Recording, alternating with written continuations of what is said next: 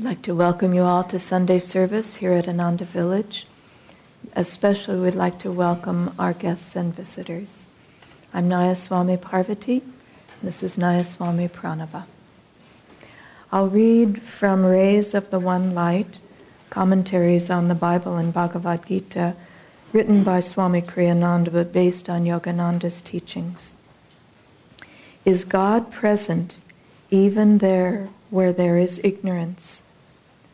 Truth is one and eternal. Realize oneness with it in your deathless self within. The following commentary is based on the teachings of Paramhansa Yogananda. The Gospel of St. John, chapter 1, makes a reference to the divine light that is obscure to the, to the tradition, to the rational faculty, but that enlightens our higher nature. The light shineth in darkness, and the darkness comprehended it not. Reason recoils from this statement with innumerable questions. What is this darkness? Is it conscious that it should comprehend anything? What sort of light would be capable of shining in darkness without transforming at least that part of the darkness in which it shines in, into light? Does this light shine only at night? And if so, why only then? the solution is that to divine sight, even daylight seems darkness. The sun itself, like the moon, which shines only by reflected light from the sun, is but a kind of reflection of the cosmic light, which, being immaterial, is invisible to the eyes, but which is the great source of all material reality. In Autobiography of a Yogi, Paramhansa Yogananda describes his youthful visit to Ram, Ram Gopal Muzumdar, the sleepless saint, who lived in the vision of that hidden light. Around midnight, Yogananda wrote, Ram Gopal fell into silence and I lay down on my blankets. Closing my eyes, I saw flashes of lightning. The vast space within me was a chamber of molten light. I opened my eyes and observed the same dazzling radiance. The room became a part of the infinite vault, which I beheld with interior vision. Why don't you go to sleep? Sir, how can I sleep in the presence of lightning blazing whether my eyes are shut or open. You are blessed to have this experience. The spiritual radiations are not easily seen. The saint added a few words of affection. This is the light that shineth in darkness. It has been described variously in the great scriptures. In the Bhagavad Gita, the 11th chapter, the devotee Arjuna is given an experience of the infinite state and exclaims in awe, if there should rise suddenly within the skies sunburst of a thousand suns, flooding earth with, with beams undeemed of, then might be that Holy One's majesty and radiance dreamed of. Thus, through Holy Scripture, God has spoken to mankind. Om, Om, Om.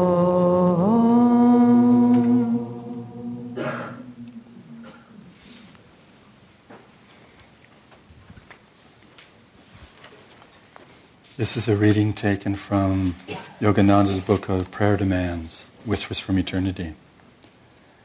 O Spirit, I care not if all sufferings come to me or all things be taken away from me. I pray only that my love for Thee never fade through my own negligence. May lo- my love for Thee burn brightly forever on the altar of my constant remembrance. There are times when our meditations, and I'll use the royal term of our, we, uh, that our meditations are going pretty well. that we're able to be in the stillness, that stillness of the body and of the mind. And through the techniques, we're able to feel that focus, that concentration, and we're able to go within.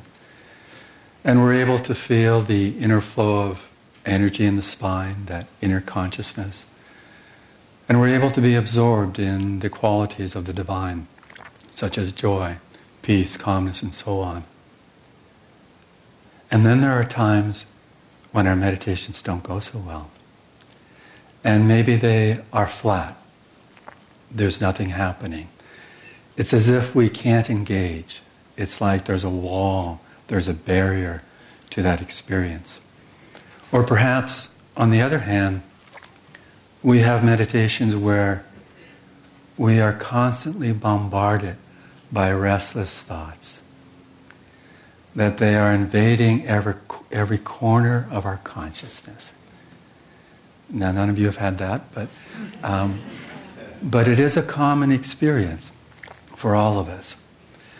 And it's the same with our lives. There are times when things are going really well. It's like our karma is picked up in the most productive, positive way. We can sense that things flow in harmony. We're able to be with people. We're able to be with the things that we're facing as challenges with the right energy and the right attitude. And then, of course, there are the times when our lives seem like it's just collapsing on us. Not only is there a challenge or two, it feels like there are just layers and layers of challenges. And that our expectation around the next corner, there's more challenges, more difficulties. And we feel like we're spinning out. We feel like, why go on with what I'm doing? Not so much taking our lives at that point, but just wondering, even the spiritual journey, is it real? Is it true? What is it that's really here in my life? I remember one time uh, Swami Kriyananda in one of the Kriya retreats back in the 1990s, he was saying that for a whole year and a half, he intensely disliked doing Kriya as a technique. Pretty amazing. But then he said, but what else could I do? Besides that, he said that I have taken my commitment in taking Kriya in the ceremony, that I will do my part in doing this every day. And that I trust my guru in that he gave this to me. And then he said, What else would I do with my life? Nothing else is going to bring me that experience that I seek. And so we have these displays of duality. They're very real to us. And yet it really depends on what we do when they surface in our lives. Because it, in, it is indeed true that good karma is important for us to overcome bad karma. But ultimately, we want to go beyond even good karma. Any karma is binding, and what we want to do is rise above that into our true home in God, in that divine oneness. A few days ago, a number of us were having a meeting with Nayaswami's Jyotish and Devi and at the end of the meeting, Devi pulled out her smartphone and showed us a YouTube video. And it was of this boy, he was probably about nine or ten years old. And what he was doing was actually a motivational talk. There was no audience, or perhaps his parents who were filming him were there. But his focus was what do you choose? What do you choose? Do you choose joy? Do you choose peace? Do you choose to complain? If you choose to complain and you practice this, you will get very good at complaining. And you will find complaints with the most trivial things because you are very good at practicing complaining. And then he said, Do you practice being angry? Because you will get very good at it. And then you will find anger within you in times when it's so not needed or appropriate. But you'll be good at that anger. Or do you choose joy? and you'll be very good at that? Do you choose peace? Because you'll get very good at that. It's a very simple approach. And it was charming coming from a nine year old. Um, but what he was saying was absolutely dead on. That every moment of every day, what do we choose? Where is our focus? What are we wrapping our energy, our aura around? And it's, it's just one of those things that is a very good tool to really always pick up when we stumble. Because until we're jivan muktans, meaning that until we're liberated while living in these bodies, we're going to get our tests. Not because God is trying to force us into the challenges, but it is indeed with these challenges, this karma, that we get out of the karma. Because we're able to see it more distinctly, more real, more what our lives are about. That this element is pushing us. And it pushes us to choose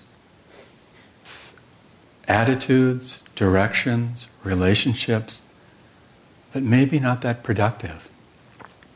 That we feel that we're being drawn into them and we can't stop. We always have that choice. What do you choose? But God is always there with us. The question that's asked for this week's reading is God's presence there even in the midst of ignorance? It is indeed. You know, the chant that I stumble through uh, in the Valley of Sorrow, it was funny that you every once in a while I feel I'm in the chant and I can't remember how to play it. I don't know if you've had that experience, but um, I think my two hemispheres aren't coordinating that much at that point of my brain. but that first line of it, you know, often that chant uh, can seem somber. I mean, the notes, the melody is certainly like that if you see it or feel it from a certain perspective. But the, the first line of that chant, in the valley of sorrow, a thousand years or till tomorrow, it captures very succinctly what do you choose? You can be in that valley of sorrow of all the karma that you have in your life for a thousand years or just till tomorrow. And then the second, then I, you know, I will, I will always think of, or I will always be with thee, just you, you, you. And then the second line is, my heart's a fire, my soul's a flame, just for you. I want to be only with you, you, just you. So it's always there that the thousand years of sorrow are there, hovering around our consciousness. And we can just say to ourselves, what is my choice in this? Who am I in this moment? What do I really want in life? Do I want to be entertained in a way that draws me out of myself? Or do I want to be entertained that brings me into myself? Because life is entertaining. And as Yogananda said, it's equally educational. But few people, he said, take advantage of either one of those. They're caught in the whirlwinds of karma overwhelming them. I mean, there are times when we face dire circumstances. And it seems like we are caught at times. You know, think of when someone dear to you passes unexpectedly, maybe at a young age. You know, there is such a response in the world around that situation that says, Where is God? Why is God hiding in a time like this? How could God have possibly allowed this to happen to this wonderful child that was young and didn't have a a whole life to live. There's such a sweeping magnetism from many people to say that God is to blame or where is God at these times. But God is always there.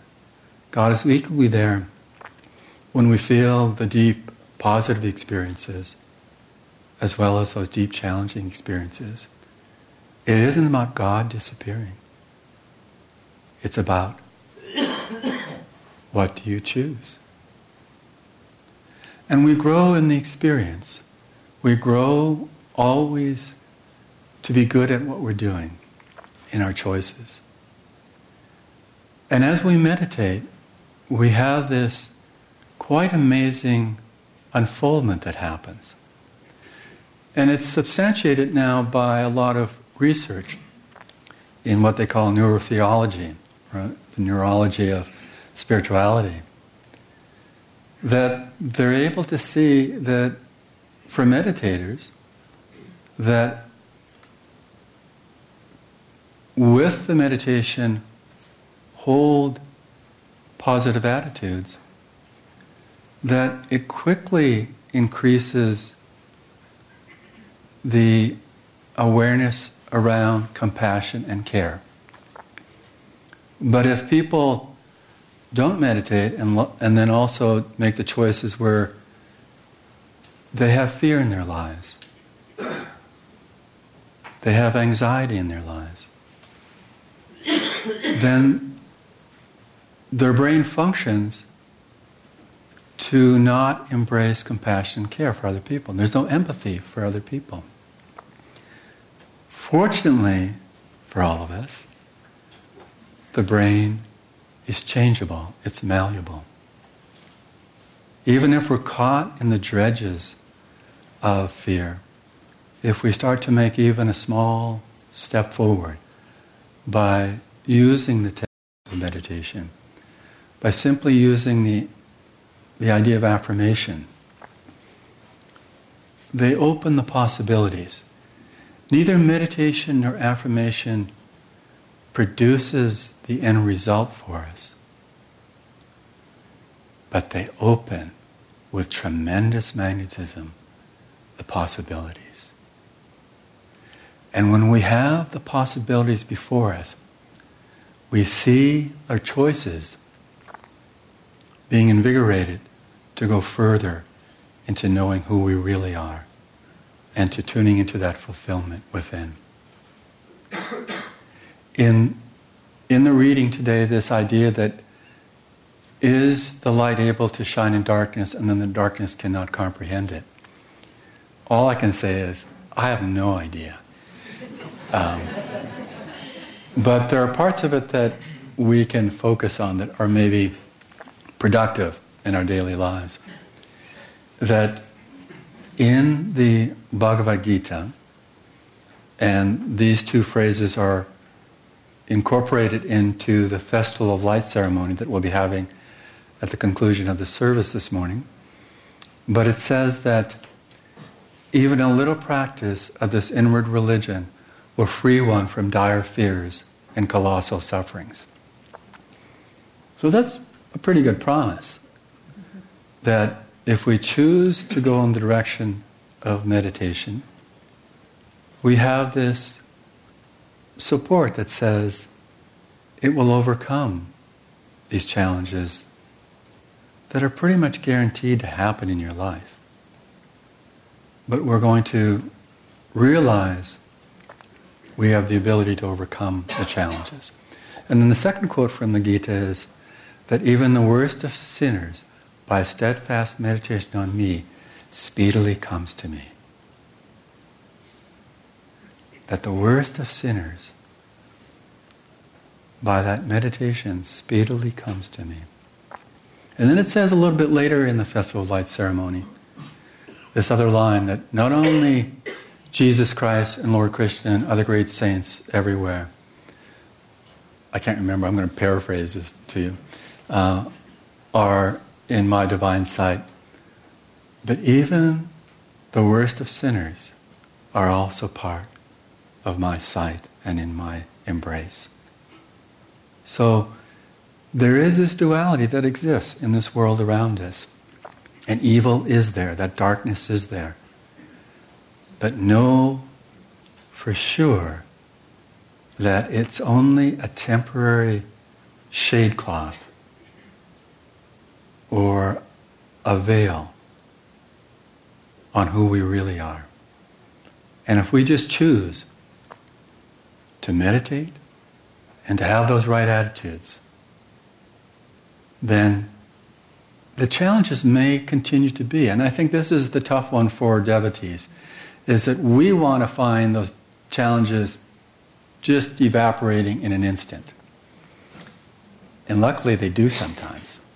But sometimes they have so much momentum in those karmic tendencies from so many lifetimes, if we understand reincarnation, that remember we need to elevate the energy from our own efforts, but also from the grace of the divine, to supersede the amount of energy that has gone into that negative karma.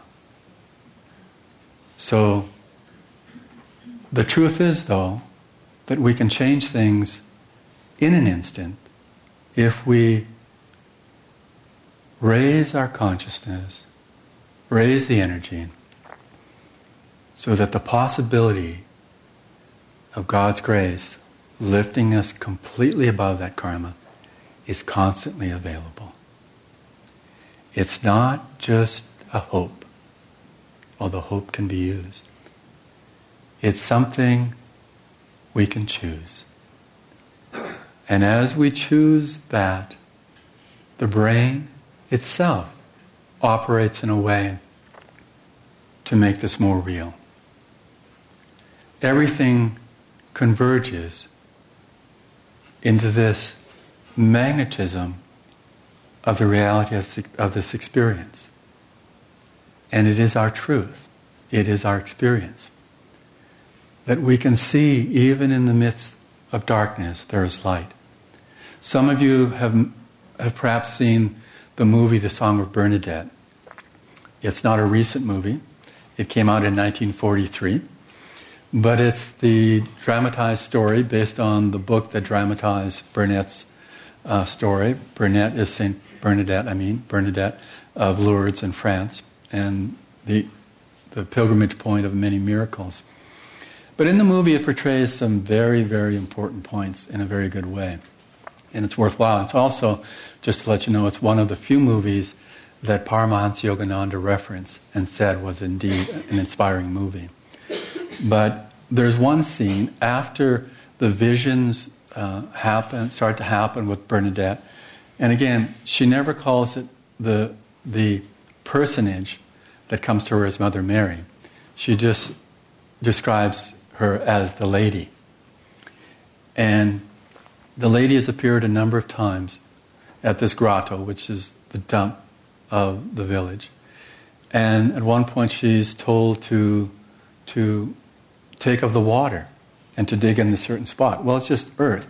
And she starts digging, and there's hundreds of people there gathered to see what's happening um, because other visions have taken place. So people know about this. And she's participate, partaking of this soil that's mud and putting it to her face. And just jeering and laughter breaks out. You know, that she's just tipped over the edge, sanity wise that she's doing this. And they take her away. But some people remain sort of in puzzlement, and they're sitting there, and this one man starts to feel this trickle of water. And the water is coming up from this area. And several people have been touched miraculously by this water. This blind man, for instance. And then there's a scene where there's a family that the child is just a baby, has been paralyzed, and seemingly is on the verge of, of death. Doesn't cry, is just there. And the mother hears of what's happening with the water at the grotto. And she takes the baby, uh, ignoring the pleas of her husband, saying, Don't be foolish, dear. But she runs to the grotto and she puts the baby in the water and says, Lord, either take my baby now or return him to me. And he starts crying. And she brings him home. And the doctor that's been there and diagnosed the baby beforehand, giving no hope, diagnoses the baby and sees it, things are different. There's muscular tissue that wasn't there, and the baby's lungs are healthy and vibrant with energy in crying. And there's a consulting doctor that comes because it's a, obviously a strange situation. And he too diagnoses the child without any of the symptoms that were there before. And they, they're, they're puzzled and also anxious because they're scientists, they're doctors. And how can they comprehend and how can they explain this? And then they turn to the young priest that's been in the room all night. And it's, it's morning. And they ask him, So, how do you see this? And he says, As a priest, as, as a man of the church, we're taught to be more open to other possibilities. and then he says this amazing line. He said, When I came here last night, it was dark. And now it is lighter. And then he leaves. But obviously, it's a metaphorical statement that there was that darkness of this heavy karma. And now there was the light of the grace that was there. And for each of us in our own lives, always be aware of that. What is my choice? And if we open up, the right things will happen. But far more importantly, we will know God's presence.